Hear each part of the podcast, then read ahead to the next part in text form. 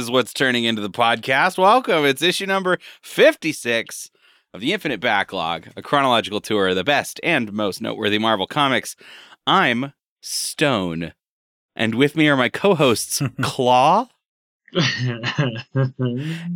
and Shaft. Hey. How come Rory got Shaft? We all know You- why. It's true, we do all know why. It And sounds like Stone's don't up there. all know why. Stone is up there. Yeah, I like being stoned. Uh, Sh- Shane, I, I think that you should be oh, you should be happy about Claw. Claw's the most like obviously scary of the, the, the names. At least none of us are Stick. Yeah, that's true. Um. Okay, Andy and Shane and Rory. Those are the names of the humans that are here doing the podcast about Daredevil and the X Men today, and they're going to take us from November through December of 1982. And you know, the funny thing is that this is like the third podcast episode in a row that has featured basically those exact months. So I'm out of facts. So here's what you get: uh, Nicki Minaj and Alison Brie were born during these two months. Holy shit. Oh, Shane There's a- liked it. Wait, wait, wait. Nicki Minaj and Alison Brie are the same age. Yeah. How- What? I mean, that doesn't seem completely out of the realm of possibility to me. no, it absolutely seems out of the realm of possibility. Well, th- yeah, I mean, Alison Brie started off her career trying to get away with playing an age appropriate version, like, you know, characters, and hmm quickly went back to playing teenagers. Yeah. So you, just to get this on the record, you th- you thought Nicki Minaj had to be older than Alison Brie, yes? Um, no, I thought Nicki Minaj was younger. Oh, interesting. I thought I thought that Nicki was in her twenties while Alison was in her thirties doing community. Oh, I see. I see. Yeah. No, Yeah. turns out both of them were in their 30s. I mean, I'll double check these facts for you live on air. Uh, while I do that, can uh, can you tell us about your sort of remote studio today, Shane? Yeah, absolutely. I'm sitting at um, I'm sitting at a dinner table in California in Burbank. I have my work laptop, my iPhone, my iPad, and an extra computer monitor that I brought with me from Washington. So, I, if I if I have this right, you you were willing to lug an entire extra computer monitor, but bringing your nice microphone was out of the question. Yes. and and I will I will tell you why, Andrew, I will tell you why. My work laptop, of which I am using to record my voice with, Mhm, does not mhm. does not allow me to download and install drivers without permissions. Ah, yeah. All right. All right. You get a pass. You get a pass. Uh huh. Thank you, because I definitely do have the microphone, but I cannot plug it in. Ah. Ah, shit. uh, I, I just looked it up. They're both 39 years old right now. Jesus. Yeah, but you know what? I'm 33, so That's right. That you makes- still have a chance with Alison. and Nicki. Don't count me out with Nicki. I'm not counting you out with Nicki, but I just feel like you're probably not Nicki's type, and I know that you have a crush on Alison. I He kind of he kind of pegged you with one sentence. He kind of flayed you.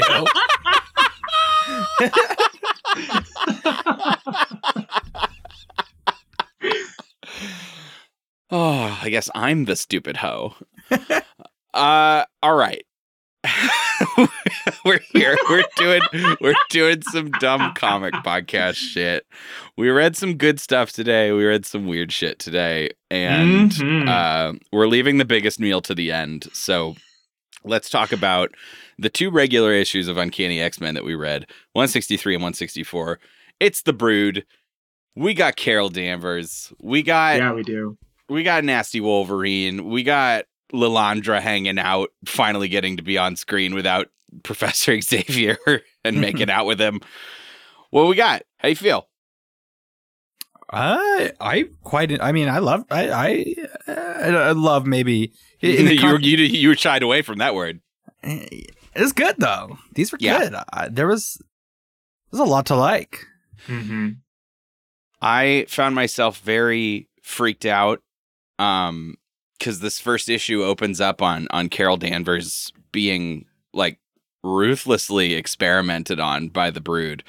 And like they just keep like changing her body without her permission and just turning her into stuff to see what happens cuz they I guess recognize that she's like human but also a little bit Kree and they're like that's weird. And when Wolverine comes in and finds her after, you know, fucking cutting a pathway through all the brood to, to get there, uh his I don't know if it's his thought bubble, I think maybe, he describes what she looks like off panel as like her features are flowing like hot wax. He does say that. And, and there's this sort of Carol ooze, and he can't figure out how to how to how to turn her back, so he just starts breaking shit. And it's like, well, it works or it doesn't. She's a, not sci- puddle. I'm not a science bitch. I- my options here are limited. yeah. Puddle Dan, Puddle Danvers. Puddle Danvers. yeah, it's nasty. I mean, admittedly, it is a little ridiculous. He breaks the machine and she goes from puddle back to normal looking, except she they both can tell she's like kind of not pulls her human out anymore. of the puddle. Yeah. Yeah. She's got uh she's got spooky cosmic powers now and we see her later and she uh she's got she's she's become something else. Which Yeah, I- she's this sort of like I don't know, uh cosmic dirty bomb. Like there's Kree in her and Mm. brood in her and human in her. And and it's, it's somewhere along the line she turned into a you know something of a of a phoenix force. Yeah. I mean that's sort of the what's being invoked. She's not literally the phoenix. No, no, but she says that like, and I, this doesn't really mean She's anything all in the fire and spacey like the phoenix.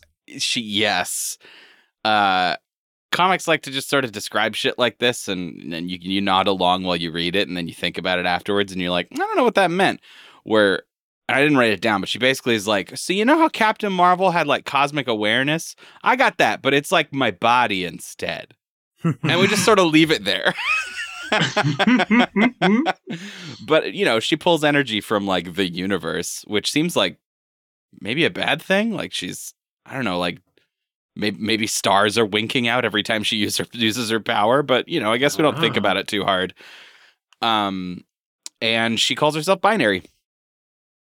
Which like like really fast, like maybe she'd been thinking about it yeah. like a lot. Like man, I wish I had a different hero name. What would have been cool? Oh, I didn't read it like that. Is just, No? she calls herself binary? Yeah, I Because the line, the line that I read, uh, does she do it multiple times? Because there's the line I found where I think there's just the one panel where okay, she's so like Earth is staring Carol at the reader. Danvers, home Colossus, but I fear it has no place for. Oh, I see. Yeah, I was thinking. Uh, I I think I misread it. I thought she was saying Earth is too binary for somebody this cosmically fluid. Oh. Mm. oh man, how much more fun would that have been? yeah, that's a good sentence. also, show me your cosmic fluid. No. Shane doesn't like that. It's Uh, fine.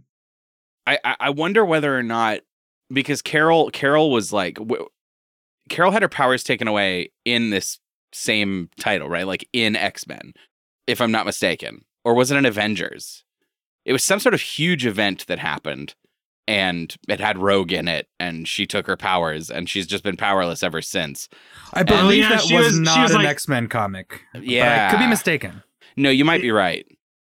Yeah, I don't think it was. I think it was the Avengers because I think it was the one where Rogue is like, "Oh, I accidentally held onto your face for too long. Sorry." Yeah, yeah, yeah, yeah. And so I wonder, I wonder how much of this happened at Marvel or any comic, you know, like Marvel or DC or whatever that has like a shared continuity of like that, like another writer like Claremont being like, "Well, that fucking sucks what they did to Carol. They took her powers. I'm gonna give her new powers and a new name. Fuck you." You know, like it feels it feels odd. like some other writer did this, and then now Claremont's like mm, reverses. Uh, and she's even cooler than she was before. yeah, that's the best part. I'm not complaining. I I quite like Carol. Uh, you know her her sort of recent uh mm, some controversial history, recent controversial history set aside. I, I quite like Carol as a character. I think it's a combination of factors because I I know you know r- writers get certain carte blanche to to what they want to do, um, but then like you know they don't get to own killing a character, right? Mhm. Somebody else can be like, well, I wanted to write Cyclops, so he's coming out of a he's coming out of a portal. It- Right. he's back. Here he is. I I I, I got him. I did it. I rented him from Blockbuster. the other the, the interesting thing I guess that's happening in these two issues is that Wolverine knows they were all implanted with brood eggs and he's the only one who knows that and he's also the only one who it isn't going to kill because his healing factor killed the uh, the embryo before it could like implant itself in his nervous system. And so he's safe, but all of his friends are like for sure going to die and he's pretty sure that's going to happen because he has no way how no no idea how anyone could possibly extricate these bit these little babies. Mhm. Um, and so he lives with this with this shitty secret both issues, sort of like there is an odd dichotomy here in, in the in the way he approaches both the issue with Carol and then this. So because Mm, because he's he's living with this grim secret that uh, his friends are completely unsavable, um, and, and they're doomed, right? yeah, Uh, but he did say in almost the same breath, "I don't know anything about science." yeah, like, how have you come to such a such a conclusion? I know, and and just by coming to that conclusion and withholding the knowledge from everyone else, maybe he's making it a lot worse. Right. it's it's really funny. uh but I I like the drama of it, I guess. The drama of it is good. Yeah. He's he's very torn and feels very bad. I mean, it's I guess not terribly often that we get uh Logan moments where he gets to be kind of like outwardly attached and sentimental. Weepy? Yeah. Yeah. yeah. So it's nice to I mean it's sad. It's sad and nice to see it. Uh he's- he I told you guys- I told you guys about uh they did this whole event uh called the Death of Wolverine where he basically walks through every every current Marvel comic. Yeah, yeah, yeah. It just says bye. I know I'm normally I know I'm normally like mean to you, but I love you. Bye.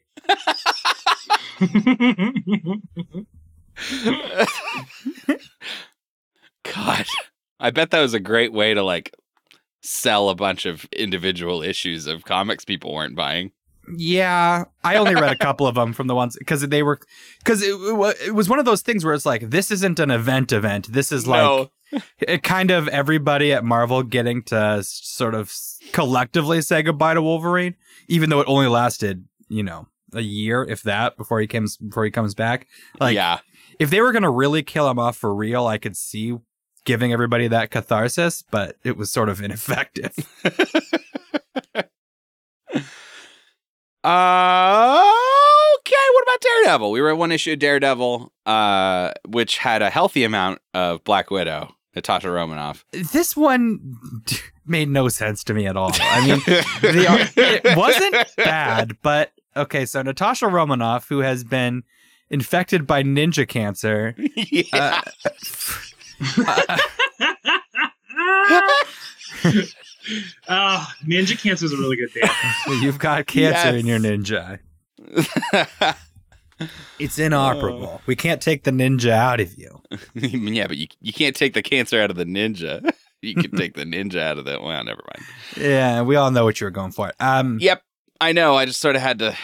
yeah, to say the words. Um, for some reason, she believes Matt Murdock is going to be able to take the cancer out of her ninja.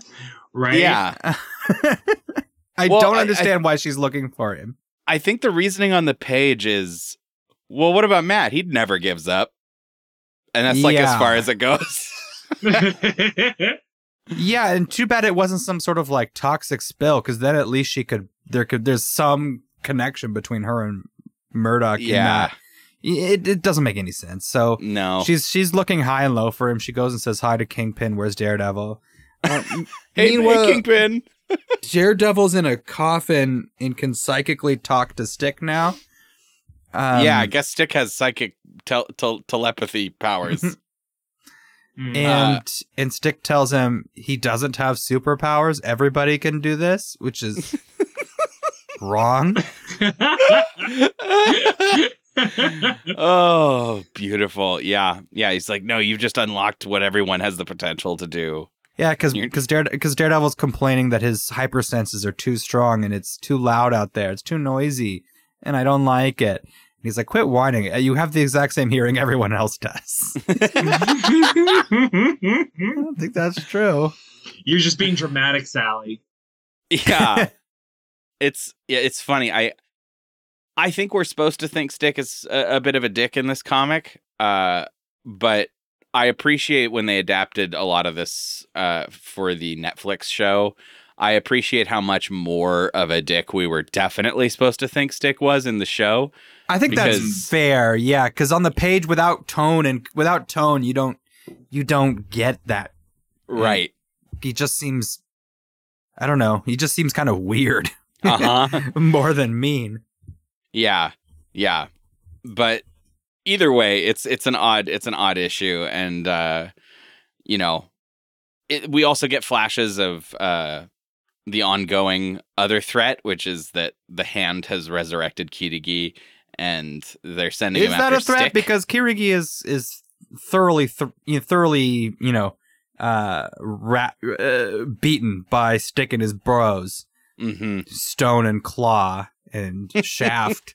They're all. I, it does give context to why his name is Stick, Yeah, but then also he says he trained them, so now it's just like his own weird, Yeah. personal, strange naming convention, which is fun, but it doesn't answer anything. Like if um if he if if he didn't name them, then I don't know. what a it could- you- coincidence! well, I would you would it would signal some sort of organization which they appear to be a part of. Yeah, I um, mean they called themselves and- like the Seven, but three Yeah. of them were dead, and Well, so these are the only four left. Trained them and named them, but they they act like they're the boss, and he's Yeah. I did. yeah, he like reports to the. Nothing about this makes very much sense. Uh, What are you, and what are you speaking doing, of, Frank? Speaking of things not making much sense, um, there's been a development in Natasha's uh, ninja cancer, which is making her melt. I know. Yeah, she's dissolving. That's like Which, this fucking- for when- once, makes a hair of sense. yes. In that the, the that the hand have their sort of di- their sort of you know uh, Become cloud. steam? Yeah, become steam. Um, Yeah. but it doesn't make sense in the terms of what a poison can do or what a cancer can do. yeah. It looks great on the page. The artwork is incredible for it. yeah, yeah. It's just it's so weird. Do we understand why she goes to see Kingpin? Because she's Does looking for Daredevil, sense? Yeah, and she's, she's looking for Daredevil. But, and like, usually why when would he she- goes, well, because usually when he goes missing, Kingpin's up to no good, and she was ready. She was ready to knock some skulls, but then he just told her, "Nah, I haven't seen him. Sorry, babe." And she takes him at his word and bounces. yeah, and as and as she leaves, he sees what's going on with her, and he thinks to himself, "She's dissolving." I almost Like- hired that melting woman. I almost wasted good money. The Right? incredible melting woman. She's good for a job, maybe.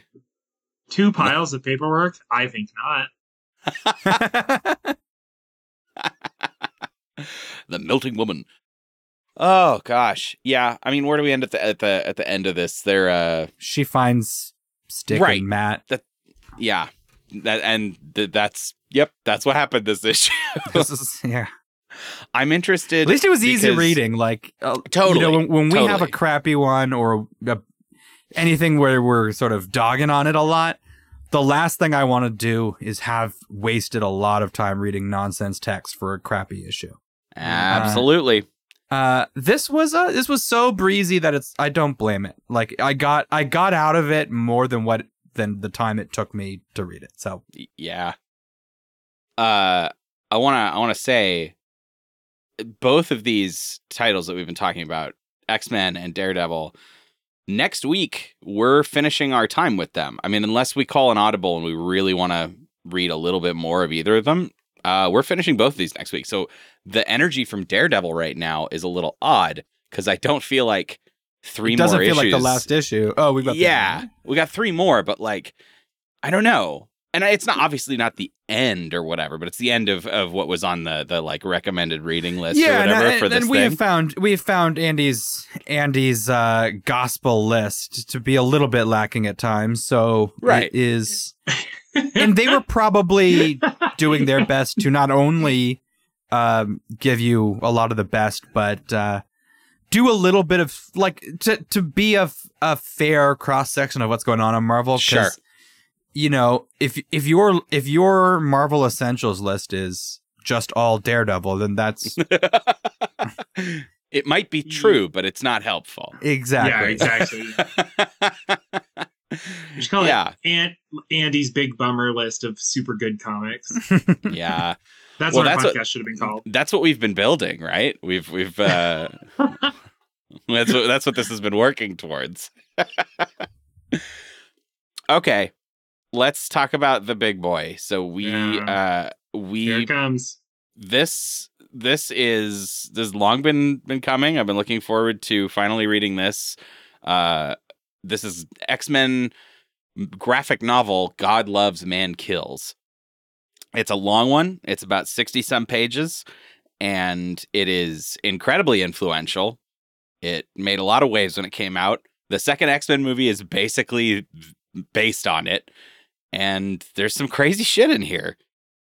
Uh, I was I was pretty glued to the page on this one. Yeah, the the Mhm. the uh the the pomp and circumstance around this comic is not uh not unearned. Yeah. Yeah, I mean w- let's not beat around the bush. I mean a little bit of a content warning for some racism here, but like the beginning of this comic is a lynching of two kids. And it's pretty fucking awful. Yeah, followed by the N word. Y- y- yes, also true. Which in on Marvel Unlimited they have a black bar over it censoring the word. Uh, I don't know, uh, Rory. I know you. I uh, I read I read the word with the hard N. you um, had the you had the word because Yeah. that was how it was originally published. Was was not censored. So, I uh, of two minds here. It, it is effective, and and uh, I would say, um, part of what makes X Men work is is the allegory between so many marginalized groups. Where I, I think it fails at, at this, uh, with the use of the N bomb mm-hmm. was that where mutants are allegorical and people can can apply their own experience to that circumstance Mhm. mutants aren't real and mutie is not a real slur so comparing that to a comparing saying mutie to the n-word is uh yeah. false because these are comic book characters and not humans who I are know. really mutants So the situation here, just to give a teeny bit of context, uh, Kitty, if you recall, takes dance lessons from Stevie Hunter, who's a black woman, and she teaches at a studio. And Kitty gets into a basically a, a, a brawl with this other this guy who also takes dance there, who is very much in line with the uh with this this guy Striker's whole like crusade against mutants and that's sort of what this this whole uh graphic novel is about Striker is very much kind of like an uh evangelical figure he uses God i want to know and- more about this racist redneck dancer Yes, I know. I know two things: tap dance and hate.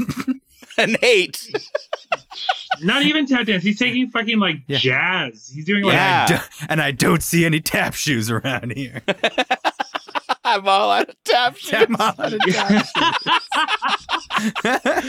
so so kitty kitty gets in a brawl and stevie stevie is basically like okay you need to stop they're it's like you know be an adult they're just words and sh- and kitty flies back at her with well what if they had said and then she uses the n word Which again, what would you so have done in, in that small bubble? I like because they're not just words. It's right like th- their ability to, to to translate real harm is real.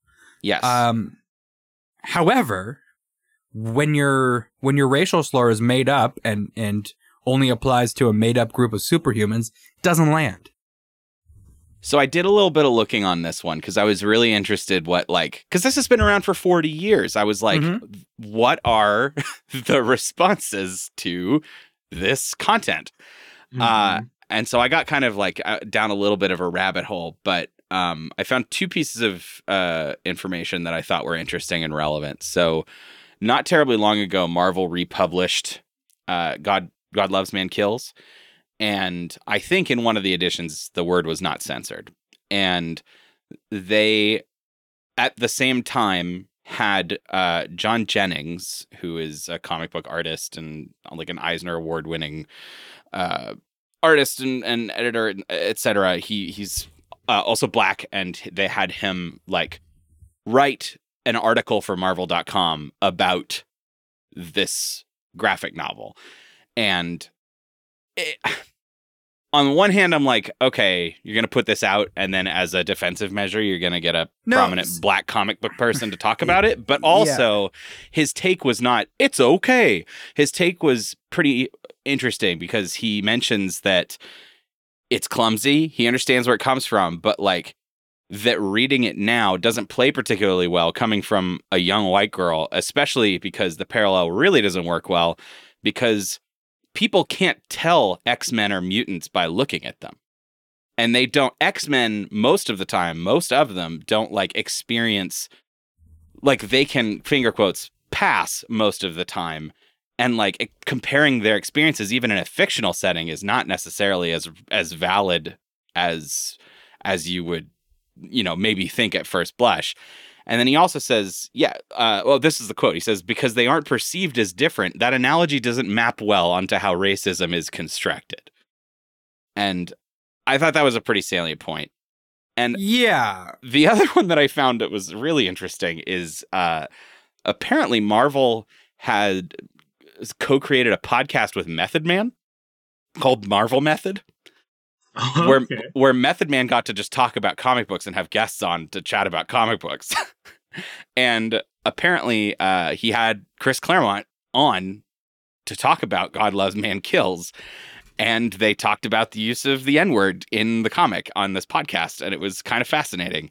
And Well- you got to hear Claremont talk about it too. Right. So so where I think this is one of those things where I think we're stuck in a certain kind of I don't want to say bubble and I don't I don't think it's wrong to be critical uh, Mhm. of this but but where I think it's odd that there's such a sticking point on the use of the word is that not one page earlier was the lynching of two black children. Yes. Yes. Yes. Um, and it is odd that that's fine for a Right. white writer to portray. But the, you know, like, Right. And and I I don't, you know, I, I don't have a hot take on this particularly. But what what I thought was interesting was that uh in the Method Man podcast, I found the spot in the podcast where they were talking about it. He uh he basically was like, you know, from his perspective, I know he's old or whatever, and he was reading comic books at the time. He's like, I thought that back in the day, writers were a lot more bold about this sort of thing. And I like see what you were going for is like, you know, uh, I uh I like what what was this? He said he said he said 40 years removed, I feel like I'm better for having been confronted with it or like having had read it, having seen it. That's just his own personal take or whatever. Method Man's. Yeah. Mm-hmm. But he was like, I appreciated the heaviness of it because the heaviness of the word needs to be felt. Mm-hmm. And, you know, it was, you know, obviously one black man's take, but it was just, it was interesting to hear both of them talk about it and Claremont being like, talking about how much he was like really trying to like draw strong parallels to the humanity of what was going on at the time in a way that I think they were definitely very, uh, it was shocking, I think, at the time for them to put this into the comic. And, you know, 40 years ago, maybe this was, you know, obviously a different place, but like maybe this had some some heft that it that it doesn't have today and reads different today. I, I, I guess I think I, I perhaps the the sort of long and short of it is, is that the debate around this moment is so debatable because that specific use. I, you're right. It was it was it was handled heavily and it was handled with care Mhm. and uh, w- to the extent that like it wasn't you know thrown out. I, I don't feel uh, Mhm. without without uh, without caution. Um, but it didn't. I don't think it succeeded at what it intended, and that's Yeah. and that's Yeah. why you know because nobody gives a shit. Oh, a lot of people give a shit, but in general, we don't. Uh, the society at large allows Quentin Tarantino to make his movies. And, yeah, yep. you know the yes. and, and there's no there's no doubt that this is with much more intentionality and and uh gravitas than any of that right. Yeah. So, you know, doesn't necessarily The- make it right but it, it falls on a spectrum of right and wrong that is not Yes. binary yeah, Mhm. and I feel and you feel the you feel the the just intent behind what was put on the page and it wasn't done flippantly. One of the things that Claremont also said that I'm remembering now in that in the podcast was that he also wanted it to kind of communicate the fact that Kitty's a, my, a naive 13 year old lashing out in a way that didn't really like sure seem fair. And as evidenced by the panels afterwards, where like Peter's like, oh, you know, she didn't really mean the, you know, like, you know, like they recognized that I was a fucking like, ooh, pull it, you know, yeah, yeah, yeah, yeah, yeah kind of moment.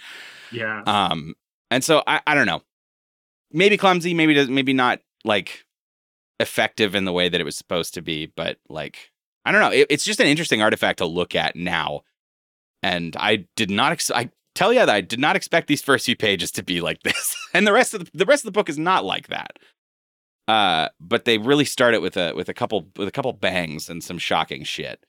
well I- I- you know uh, and and it's funny because this also heavily features magneto who i've mentioned as time goes on and different writers take different turns with magneto uh there's been a growing uh there's a growing explicitness to his backstory Mhm. from you know from you know Jewish boy in Germany to literally in Auschwitz, literally like having his parents killed by the SS, Yeah. and and both are reasonable, but it's like it, because it needs to become more shocking to people more and more removed from this, yes. and and yeah. and that's exactly I think what this is in a sense Mhm. where like this needed to be shocking from a writer who doesn't like who needs it spelled out because uh, anybody you know any black reader is going to read x-men and be like oh yeah Mhm. yeah this is yeah totally.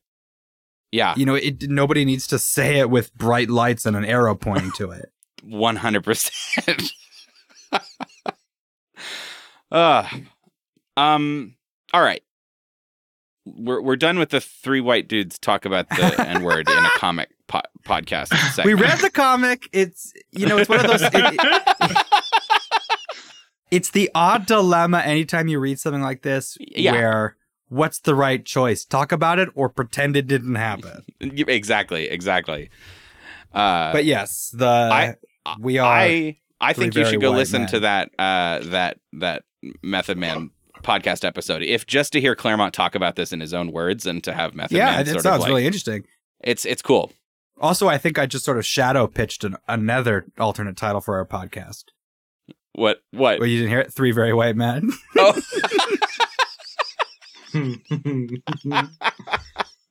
How dare you? Ah. um I mean the rest of this the rest of this is is quite good and compelling. There's a lot of really uh like in a way that there's not space for, or maybe they're just not choosing to make space for in the regular week, like month to month comic. There's a lot of uh, pretty heavy emotional stakes. Like the the the bigotry is really weighing extremely hard on them, uh, and it's being personified by the uh, this this guy Stryker, who is like the worst, al- almost a, a, a caricature of like a you know a fundy Christian But evangelical. you know the thing? He's a caricature, sure. It's a very believable caricature. yeah. And also and also there's so much of like what's still relevant in this it not only in this dialogue but in the in the the action of having the dialogue like you know Stryker is he's a better entertainer and better at the news yeah. and that Mhm. was that has really become a salient a very salient point Yeah, yeah. Because they, what was it? They said, because him and him and Xavier do a uh, kind of like a televised debate, but it's more like an interview where they debate each other. Uh, ab- you know, because it's not like you're gonna debate like, I'm a person. No, Yeah. you're not. Uh, and but, he's like, the Jordan Peterson to Xavier's angry feminist, and everybody Yes. hates Xavier for being mean on the camera. right, and they're like, he. Uh, Can't uh, you lighten up for one fucking minute? Smile, Charles. oh God. One of the I don't know if it was like a cameraman or whether it was Scott standing behind the I cameras. think it don't was remember. I'm Scott. just He's It was it Scott? He's not. He's not a performer at all. yeah, he says something like Xavier's trying to appeal to people's ideals and Stryker is appealing to uh, to their fears. Yes, he also says that. But it was. It- but It's cool. yeah, he says. this- But he says, you know, Charles comes off, you know, unlikable and or and, Yes. and complaining. yes, absolutely. Boy, that hits. It He's really- British. He's also British. He's literally British. Of course he does. yeah, it's yeah, I hadn't even I mean I, I I read that and I felt that, but I hadn't like really given that And the- then the- Stryker the holds his weird Trump rallies. Oh man.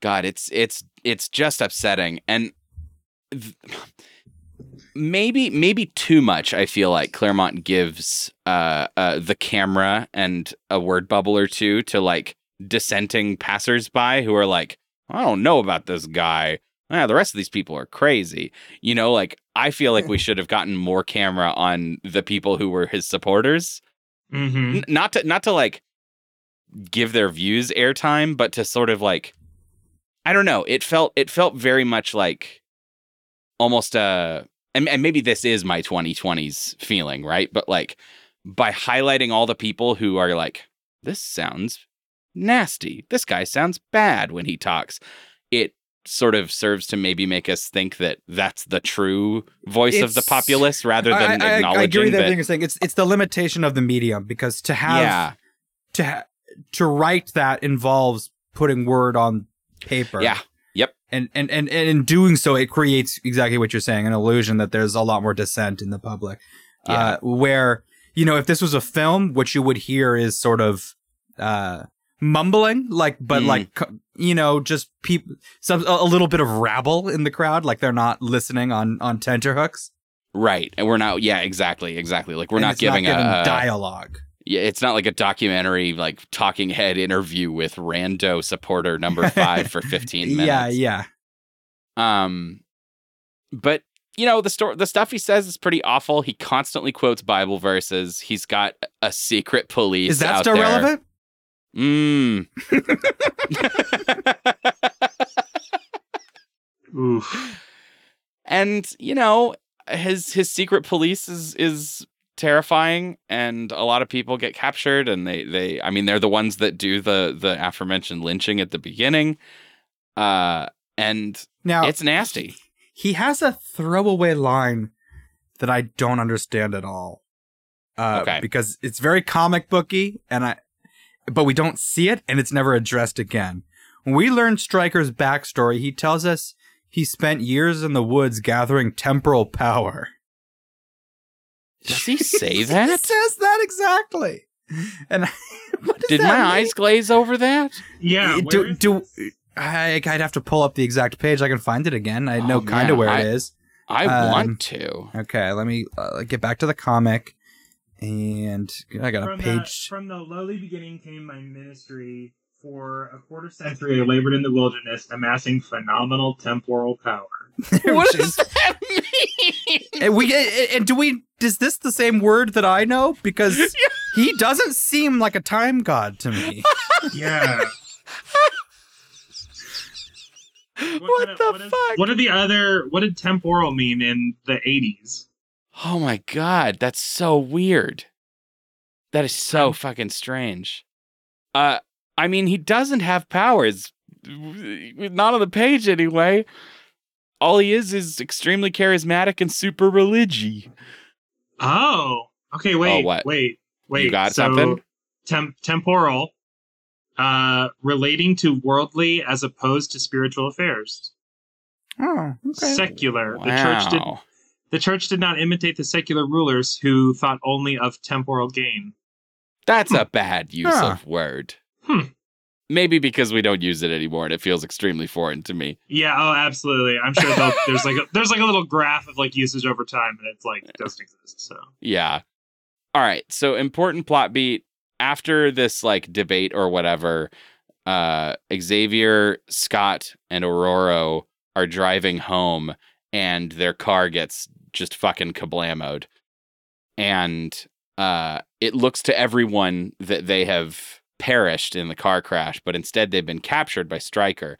And Stryker puts on some seriously fucked up torture situation going on with with Xavier because his master plan is to essentially break Xavier so he'll end up doing anything he's told and then hook him up to his like evil cerebro he's had built so that he can kill all mutants with his mind.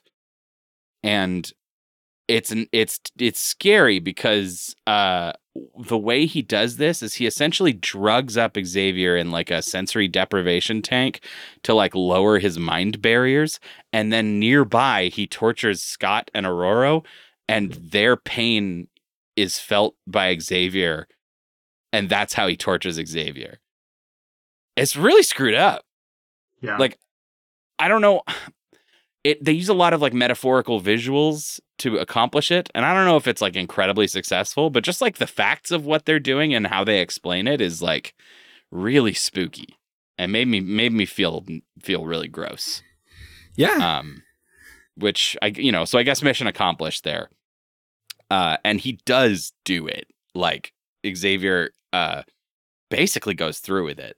Like in the climax of this he is actively making all like all mutants nearby like bleed and like hemorrhage in their brains and they're like you know the blood's coming out of their nose. And a few people who didn't know they were mutants realized they were mutants.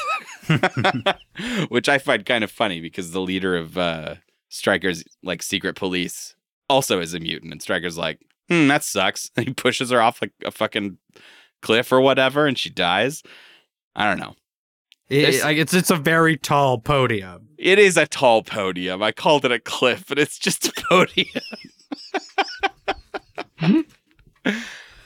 yeah I, it's it's a it's a very exciting sort of uh, i mean whole middle section is is is almost stretching it's it's like three quarters of this comic in the middle is sort of like tense action and Yeah. then at the beginning and end are sort of philosophical shit um and i quite like the the end stuff with uh cyclops where cyclops It's Yeah. like- uh, he does have a line though where he's like, "Hey, "Oh, Wolverine! Anybody can build a utopia for a generation. It's making it last that's the hard part."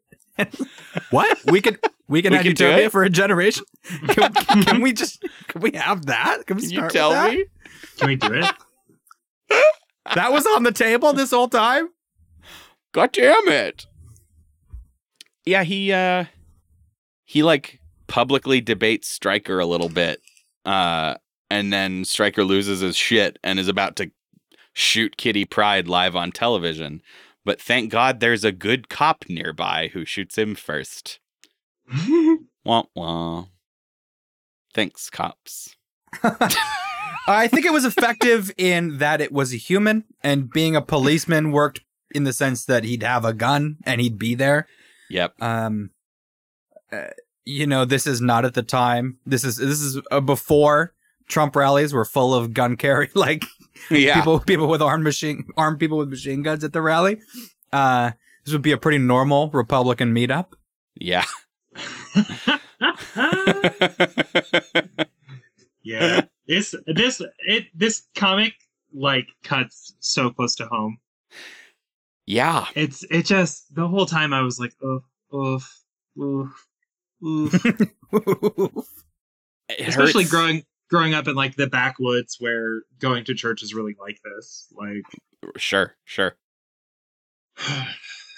Yeah, it is perhaps like a perfect distillation at the moment of of at least of what we've read so far of like why X-Men continues to be relevant and all the stuff that we've been talking about this whole podcast about like you know how evergreen the X-Men are and and kind of It how be, uh, be great. It'd be great if it wasn't as very uh, relatable yep forty years later.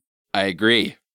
Uh and you know, it's it's really upsetting, but like yeah, reading reading this right now is still it still hurts really bad. And uh and I I I think it's definitely worth anyone listening to this uh anybody's time to take a look at this one.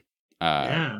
it's a superior version of the second X-Men movie, which while fun, perhaps dilutes it too much with movie nonsense uh, for it to hit as hard as this comic does.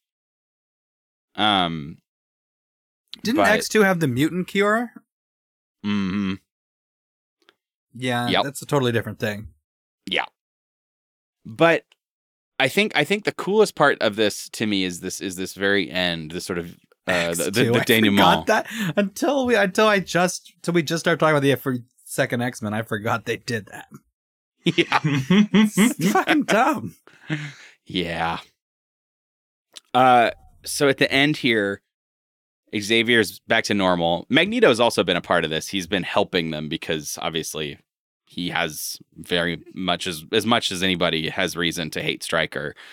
Um, but you know we're sort of confronted with the idealistic difference here at the at the end again, and he's there at the mansion, and Xavier's back to normal, and he is Kinda. Xavier is broken. Yes.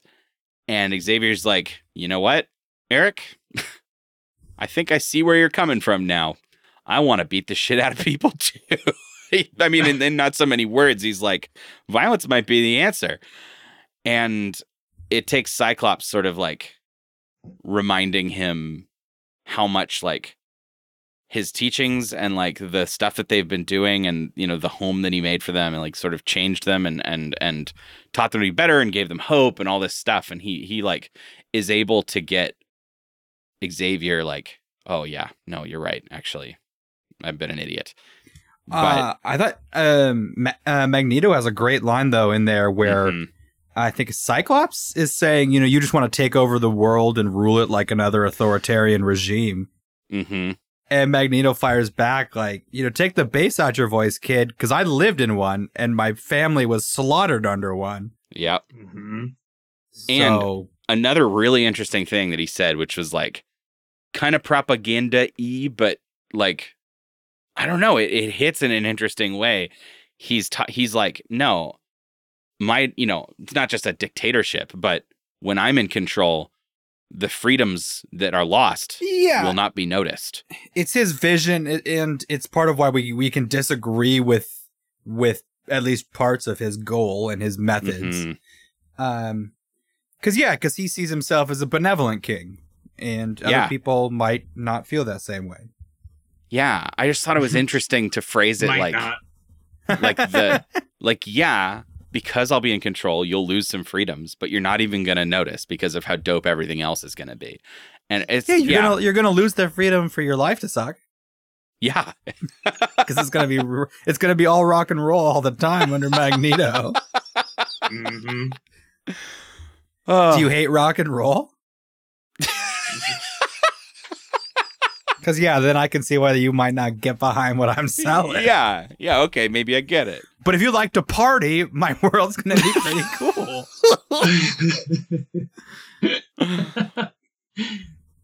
Uh, two final quotes here that I really like at the end. So Xavier, after after Eric leaves, after Magneto leaves, he's Xavier's like, I feel so ashamed, and Cyclops says, "What to be proven human, as flawed and vulnerable as the rest of us? Where's the shame in that?"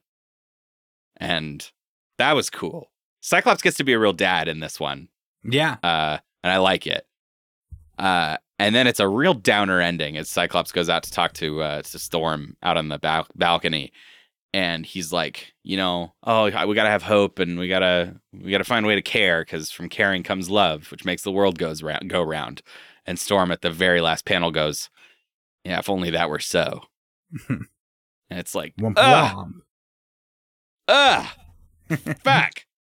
I really enjoyed it. I had a great time and a bad time, and it hurt me. And now I want to talk about like s- sex and marriage and murder. Can we do that, Shane? we we can talk about sex and murder. Thank you. hello, hello, and welcome. Welcome to this week's Fuck Mary Kill. Coming at you all the way from California, where we have one in the sun, one in the bum, and one who is the one. oh, okay. Isn't that silly? Um, we, you know, as we were talking about stuff today, I had an idea for what Fuck Mary Kill is going to be today. Uh, but as we were talking, I realized there was a lot of characters that had like weird changed forms, and I thought maybe we'd talk Hmm. about that instead. Um, so first on the list is a melting black widow. okay. Uh, second, second on the list is Puddle Danvers. Puddle Danvers. Oh, we got to. Puddle, Puddle, Puddle Danvers. Um, and last, and definitely not least, is a brainwashed Charles Xavier. Oh. Yeah. Hmm. That last one's morally complex. It is because he's not a danger to you since you aren't a mutant. but we've sort of had this conversation before of like, if I marry the bad one, is that on me now? like, do I share half of that culpability now? I think part of it is yes. I think it depends. I think you have plausible deniability because you can you can say you didn't know. You can be like, I had no idea that he was brain blasted mutants. I'm not a mutant. I can't feel it. I don't know. I can't read minds. I can't read He- minds. he I'm not can. a mutie. I'm not a mutie. Uh the okay, so Puddle Danvers is also morally complex because she's like I mean, they Mid-tor- all are. She's mid torture. She's mid torture. They're all Yeah. like mid torture. Yeah. Yeah, they're they're in like the worst moments of their lives, and I have to decide which one I'm gonna marry. I think Shane just likes putting us in really compromising positions on on microphone. I just, I just, it, this is the moment where they're all like being tortured, and then you walk into the room and you're like, "Excuse me, I need like 20 minutes with Puddle Danvers." I want to marry. I want to marry Natasha dissolving because she's fine. She's just dissolving. Sure, you think you're gonna marry a snapshot hmm where she's dissolving, but it is never dissolved? Oh well, huh? Oh. I don't know. So I gotta wonder. I gotta wonder if you're thinking about long term. Xavier's the one to go with because the other two, well, they're puddles after a little while, immediately or after a little while. It, they're puddles, and then you're then what do you got? You have no nothing to show for that marriage certificate. Well, it depends on if your marriage is a sham or not. Like, maybe you wanted to marry them for the insurance money, and you want them to turn into a puddle. Oh, Maybe someone else did the dirty work for you. I'm okay. I'm thinking. Rory, you got any thoughts? You know, I. It's a hard one. This is, uh, I think, I think, Therefore, I am. I think, it, I, I think I'm gonna approach this first by figuring out my fuck Okay. because I feel right, like You I, feel I feel like a a melting Natasha uh, kind of t- take the wind out of my sails, and uh, Professor X in in his in his state would be highly illegal. Uh, so I Yeah. will I will fuck the Carol puddle, and maybe she's in there and ready to party. Um, maybe it's just me. Maybe it's just me in the puddle. Like whatever happens, happens. Well, and okay, okay. Here's a thought. We don't know that she didn't like being a puddle. Like he Yeah. broke the machinery and she turned back into a human shape, but we don't know that she mm-hmm. wasn't digging being whatever that waxy waxy puddle was. Yeah, She could so have been like, finally. And I think, I think marrying a, ma- marrying both those other two is going to be a real drag, man. I know it's hard to Um, ma- it's hard to marry a British person. but I think, I think you marry a melting Natasha Romanoff because you get you get a little bit of party, you know, and and they're gonna die and that's gonna suck, but it's gonna be a clean break. You can, you're not gonna be sort of like nursing this coma patient forever. a little party, And a lot of puddle. and you might get to you might get Matt Murdock you- along for the I deal. told you about my college nickname. little party, uh, little party, lot of puddle. Yeah. a lot of puddle and a little party. so then you kill you kill Xavier. Yeah. I think I do too. I think I got to kill Xavier, but I think I'm flipping the other answers. I'm gonna marry Carol Puddle, and and I'm gonna and I'm gonna have I'm gonna make I'm gonna make dissolving Natasha's last day a good one. mediocre. Okay, well, Average sex from a middle aged white man. I don't know We what I'm more offended by the fact that you said I'd have average sex or that you think I'm middle aged. I'm calling Nicki Minaj. um, you know what? I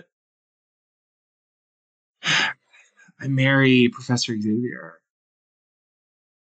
You're such you're such a monster. I, I I I marry Professor Xavier because because then I'm safe from the mutants. So so Um, he's your he's your These fuck Mary kills are gonna starting to look a lot like your manifesto, Shane. right in in 10 years there's going to be like a, a white woman podcast that's all about making a murderer and they're going to come back and analyze all of our tapes yeah for you because and and they'll have yeah, they'll because you're the murderer for sure. yeah and they'll have interviews with Rory and I and we'll both be like I don't know how we didn't see it coming. The the, the breadcrumbs were all there. he seems he seems so nice it was a sunny august day in seattle a middle-aged man and his two friends who do a podcast about nicki minaj were having a chat So who do you who do you who do you kill and and who do you fuck then, Shane? I okay, wait. Um I I I kill Black Widow. I kill Natasha. I kill Natasha because I like Carol better. Wow. It's very Okay. that's that's it. That's the only reason. There's nothing deeper. I just think Natasha's kind of a bitch and she's whiny. Um and I like Carol Danvers because she's strong and fancy. Strong and fancy. Yeah. Shane's type. Wow. Well, uh, we've you know we've recorded this for posterity, and uh, I've put it in my my safety deposit box where I keep all the incriminating recordings of Shane. The cops will probably make us take it all down at some point.